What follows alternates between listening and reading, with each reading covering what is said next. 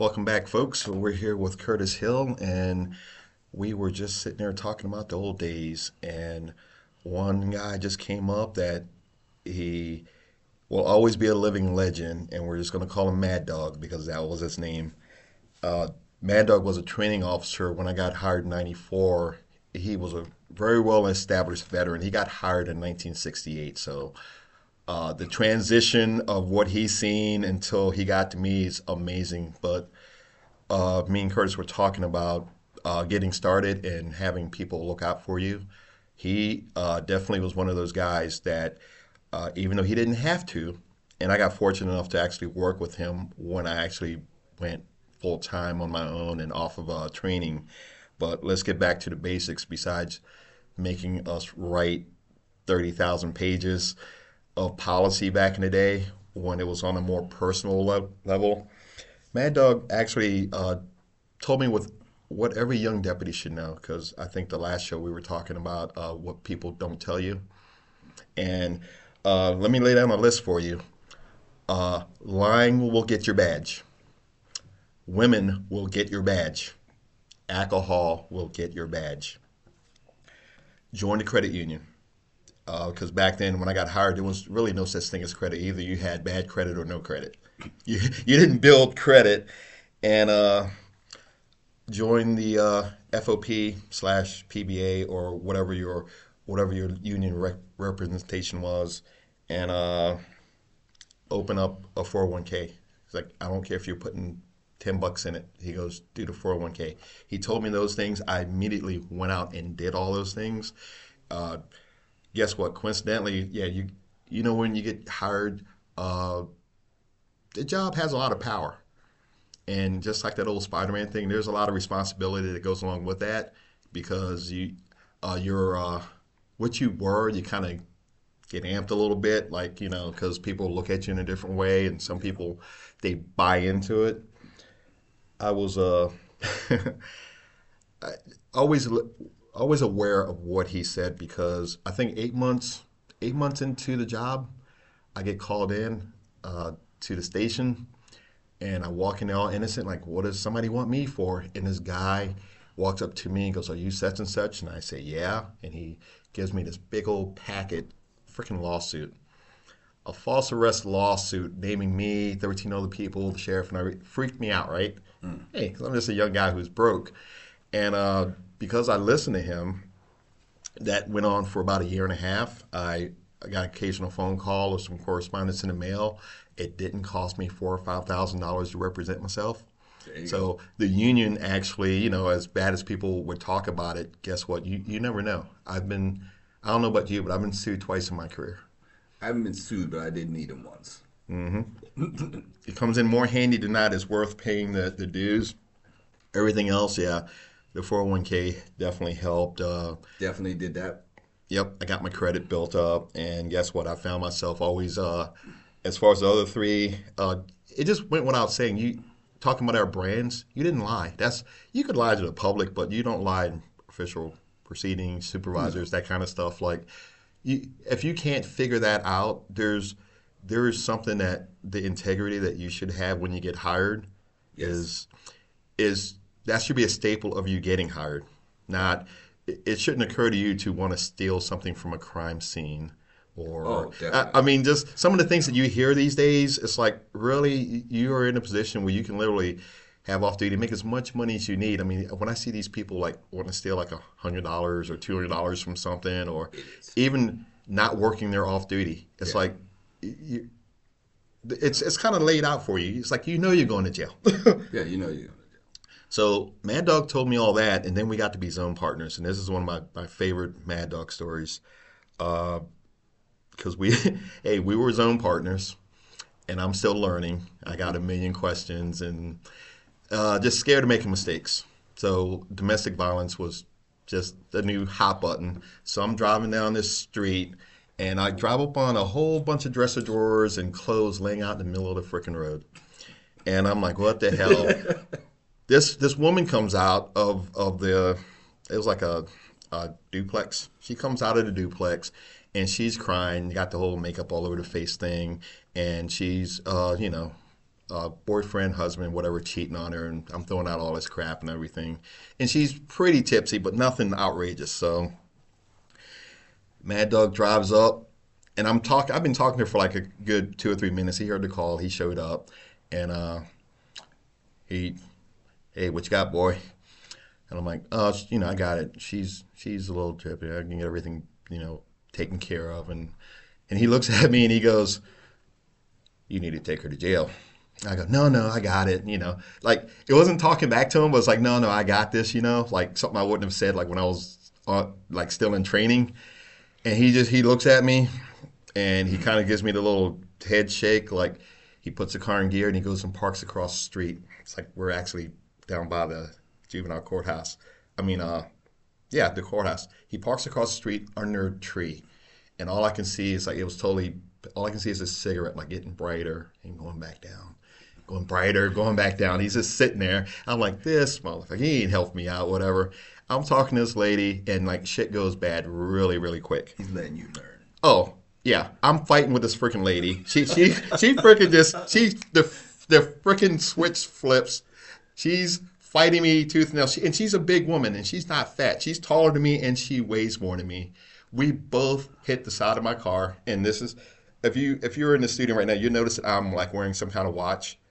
Since this incident, I'm telling you, I had never worn a watch until I retired because the first thing that happened, I bought this brand new freaking watch.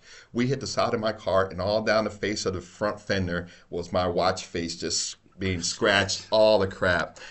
It was so freaking humid. I'm like laying on the ground. I look up to see, you know, I'm thinking he's coming, right? No, he's the cigarette's still token up. You're still learning. I'm still learning. I'm taking this lesson. I freaking I finally get her cuffed up. It's one of those humid nights. It's like 106 sauna like so I'm I'm just soaked. And I get her in the car and I'm sitting there leaning on the car, catch my breath, of course. Like I, at the car, I see the back lights come on and he slowly drives up and he rolls. Well, the window's already rolled down. He looks at me, goes, "Told you," and he just drives off. I'm like, "Yeah, he did tell me." but little thing, we had all these little adventures of. It was almost like an Andy Opie thing. Yeah. He, he's he's just like, "Hey, uh, uh, one other story." I just got my cell phone, and you know we work midnight, so two or three o'clock in the morning. There's nobody to call. We had this oddball thing of uh, a car ran over a pipe in this lady's yard, and it was like a little gusher okay. showing up in the yard. And you know, I'm I'm like, he he pulls up, and that was this thing like, what we got here, boy? And I'm like, you know, I said I'm trying to call a water company. I got like my big phone book out and trying to call these emergency numbers. Nobody's answering, and he just looks at me and just kind of shakes his head again. He he he goes and he picks up a stick. This God, that is truth. He goes and picks up a stick, goes up to the lady's porch, and he starts whittling. That's where my little Andy Griffith reference comes in. He's just sitting there with whittling. Once again, Mad Dog ain't helping me. What the hell? you know, why is he even here? Uh, you know, after a couple of minutes of me, sticking in the ball. Yeah, after a couple of minutes of me not getting anybody and still, you know, yeah, he comes up and he he takes his little whittling stick and he jams in a pipe. The water stops. He's like, let's go get some tea, boy. I like son of a bitch. I just everything was like a freaking learning experience. He said whittling. I was like, oh, he's making it fit in the hole. There you go. Everything was a was a learning experience. He had so much experience, and and I remember when he actually cut me out on my own because he he pretty much it was one of those very polite ways of saying, stop asking me all these dumbass questions. You know your job moments. You know. There you go. And, and I think it was something simple. I asked I asked a really dumbass question. I was like, I asked him. I noticed a couple of yellow fire trucks. I don't know if you remember yes. back in the day, fire trucks. I was like, "Hey, Mad Dog, why why are the trucks painted yellow now?"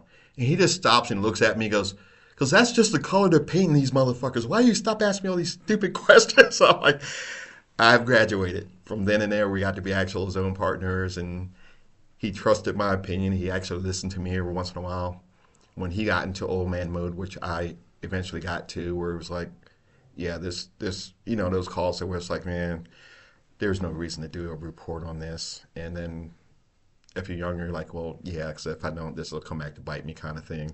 Oh, He, yeah. he he listened to a couple of those things, but a, a lot of it was just him molding a lot of people, you know. So I was very fortunate to get to uh, work with him for at least a, a couple of years. Yeah. So I had to get that that tribute out to him because he really uh, was paramount in getting me started on the right track. He was part of the group when I came on board in, in FTP. And so he, he was the one, and I, and I think I, I, I, if I didn't say it to you before, I remember I was talking about, you know, I got these, I got my kids, and I was like, where are we going? And I want to try and get a better squad or better shift. He was like, we didn't issue you kids. I was like, what? What? What? it confused the hell out of me. It's like we didn't issue any kids in supply. What are you talking about? Like, what the hell? That, that was him. that was him.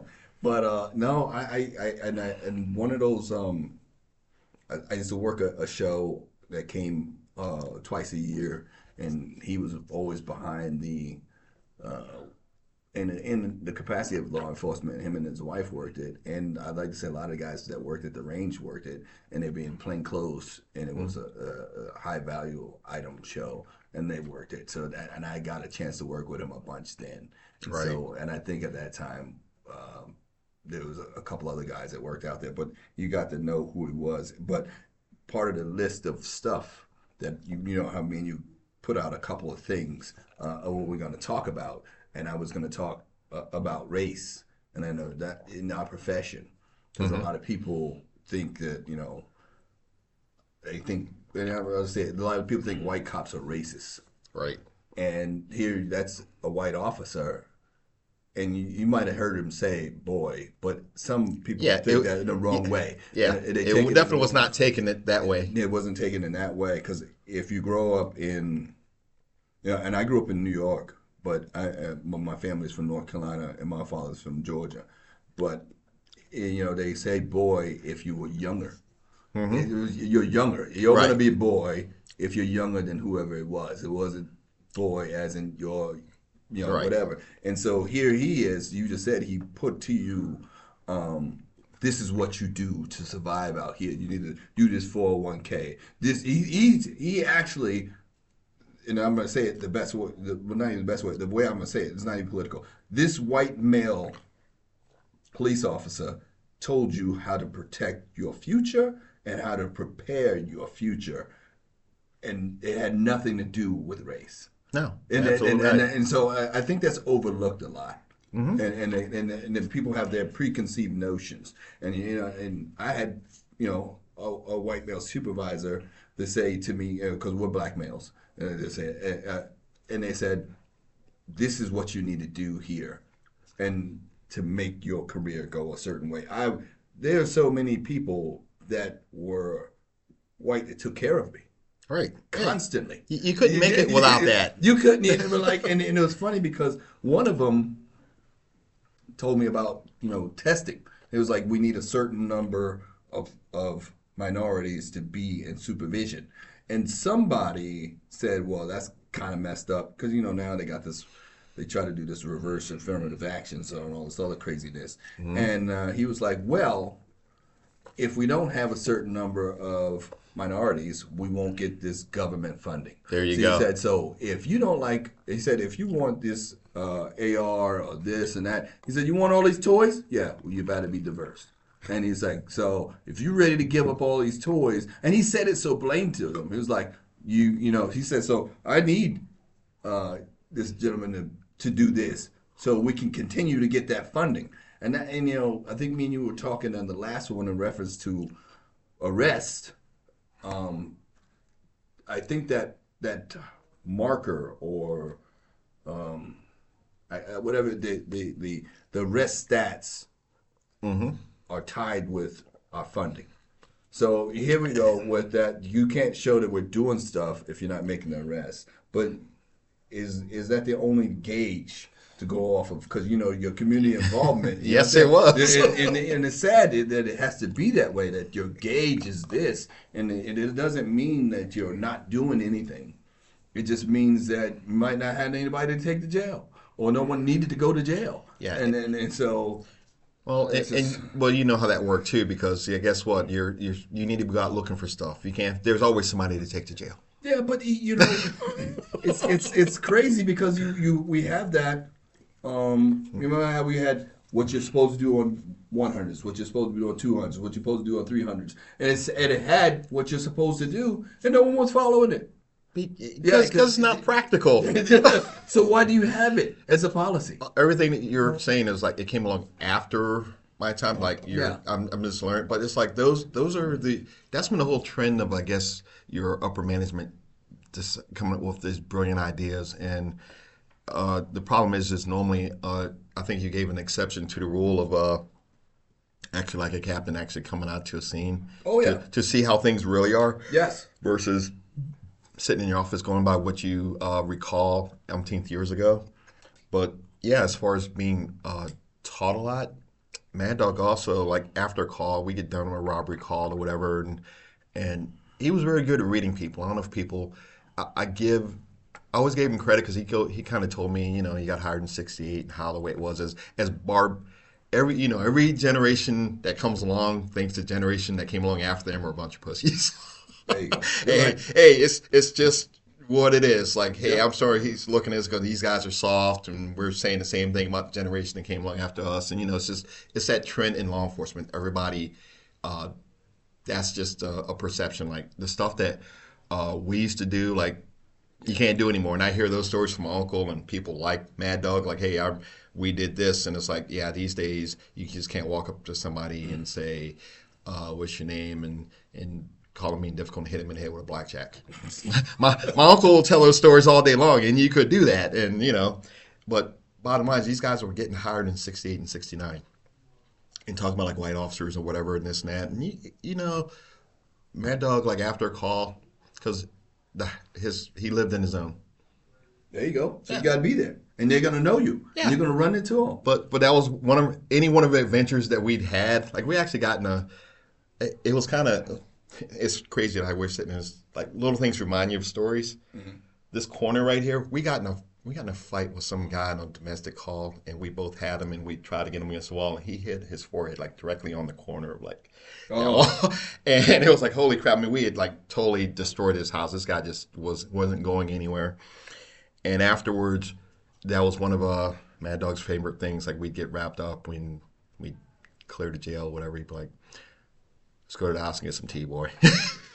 and we, hey, we, I was always invited over for leftovers because you know it's like two or three o'clock in the morning. We're eating. He's always got tea, and it's like always invited to the house. You know that that kind of thing stuff. I already always appreciated because he had he had two sons that worked for the agency. They both great guys great guys. Not not just all right guys. They were they were great guys. Yeah. Hang out with, and uh, he had a good family. Oh yeah. And, and you know he passed away a, a few years ago, but uh, just keeping tabs on things. But yeah, no, uh, just had to call that out because he he was around for a lot of my my first two or three years in in the profession. So. Had, had to had to call that out, and we're not even going to talk about how I got his name. So he, he was No. pretty much he was he was pretty much legit. I I had uh I think on on the closing of of uh, Mad Dog story, I uh one of the one of the supervisors I was talking to ages ago, and they were like, oh well, yeah, he it was that perception that if you had spent your whole career on patrol, you were lazy. That's that's what the the thinking started to be, and it's just quite the opposite. You know, working patrol is the hardest freaking job in the agency. It's a trick bag because Yeah. you don't know what you're getting that day. No, Every day is you. You know, you might somebody could think it, but like you don't know what you're walking into. Nope. Not at all. At all. every day for years, and you know what you start doing? You start role playing in your mind when you're off. I mean, it consumes you. Yeah. It, and if it doesn't, you're a special kind of person. Yeah. But you should always run scenarios through your head. They they teach you that, and uh, one of my training officers, and, and I remember this also, but and this was the real side of the coin. He says if you don't go to work every day thinking that you may have to kill somebody, you're in the wrong profession Yeah. because you, you don't know. might. You might have a day where nothing happens, and then you might have a day where, you, hey, the shit hits the fan, and you know, you, you don't know. Some some guys start out FTO first first day getting a shooting, Yeah. right? Or somebody go through it and you may not see a shooting for your whole career. Yep. It, it's it's a crapshoot, but don't ever think it's not going to happen. But and but you're right, and then but it's just the patrol is is you know that's where the rubber meets the road. I understand we have the specialty units, and that's fine. But it's because you don't know, and you're the first line of defense. You're the first one there. I don't care what it is. Like recently, just now, well, last night I guess they had that shooting in in Maine, uh, and okay, the people that I know, okay, homicide might be coming, all these other people might be coming, but the first people to get there is patrol, Yes. and they're gonna have to, you know, do the triage. They're gonna do the the, the, the crime scene. They're gonna do everything prior to all the specialties getting there. So it- it- to mm-hmm. to to think that you're sitting on patrol and you're just riding it out, that's crazy. That's, that's it's insane because you just you you get everything. Yep.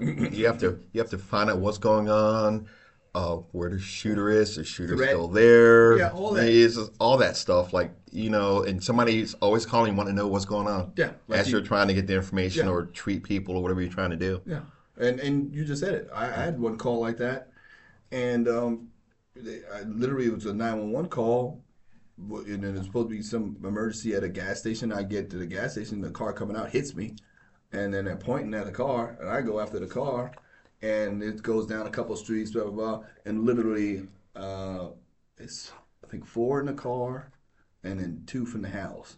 So the four cop out the car, right? Hmm? And I'm like, get down on the ground, and then two come out of the house, get your ass back in that fucking house. Right. You know? And like, and then I mean, literally, I I got taser in one hand, a gun in another hand, and they're calling me on the radio. I can't answer it. I got, my hands are full, right? You know, they're full. And I and, and and of course, you know, policy now, you shouldn't have both, right? Right. Well, one got tased, one got contact tased and pushed away, and then freaking by that time, the cavalry was coming. But that takes what you just said takes a lot of talent. Yeah. I couldn't, I couldn't pull that off. yeah, contact. Yeah, and then uh, the cal- the cavalry arrived, and you know they got dealt with. Um, it was back in the day they got dealt with, and this is prior to the camera. But I did everything I was supposed to do, and lo and behold, I didn't know. But just like how you said on the, uh, I think um, how you said on the the uh, previous one when you said Mad Dog. Well, no, in this one you said Mad Dog was watching. Well, Right. someone was watching from their porch right. in the dark and saw everything and was able to write a great statement. And they were like, the deputy, you know, was, you know, stopped the car, told them to get on the ground. The people didn't get on the ground. They tried to surround the deputy, tase one and tase the other one. Had his gun. And he documented everything that I wasn't seeing. I was just responding. Right. You know, I'm in my mode of survival.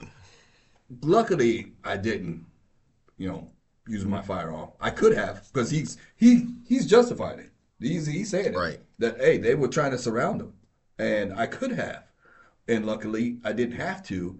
But then he at the very end, I love his statement. His statement was. And a small fleet of deputies arrived and resolved the situation. And you, you had a author witness. That's awesome. Yeah. and versus the people who can't uh can't put an X down. But yeah, Yeah. I just wanted to just wanted to uh, shout out to Mad Dog on that one. And then we were talking. We're still we're still launching. We're still like the first year of our careers. We haven't even like scratched the surface or whatever. But uh, we're gonna we're gonna just call this episode Mad Dog, Yeah. and then we're gonna go ahead and uh, sign off. I want to say thank you for. Uh, participating and only because you knew him too that kind of makes it special Oh, it was great. I mean, like he, he was great, and he always kept you on your toes, and he always pointed you in the right direction. And I'd like to say, because of his his visage, you know how he looked, people would think he was um, more gruff than what he was. He he's gonna he's just direct. right He's direct. That's the, that's the best way I can say. It. He was direct, and it was didn't give you the bullshit fluff. You, it's gonna be this, and you need to understand this, and that's it. and, and we don't get that anymore. And, and as at the end of the career, I like to think I was kind of like like that. You you need to you need to hear things like that It- from direct people who've been there and kind of seen things, and because you know, just for the fact that he was still around, When I came on. yeah, that he went through a lot of stuff, and he as he learned how to survive. Yeah. He got he could learn and survive, which is the the moral of the story. Because right now, like in this this climate now, we can pick this up on the next episode. But uh, cops can't really learn to get that experience because sometimes they're they're just chopped off at the block. Like, you know, we can't have this guy. Uh, there's no something intentful. Okay, fine, yeah, if you're stealing whatever. But if you're a, a lot of things are, are learning experiences. How are you supposed to get the experience if you're not able to uh, learn from your mistakes and, and, and not get crucified for them? But I'll just leave that one at that. So I will talk to you on the next show. All right.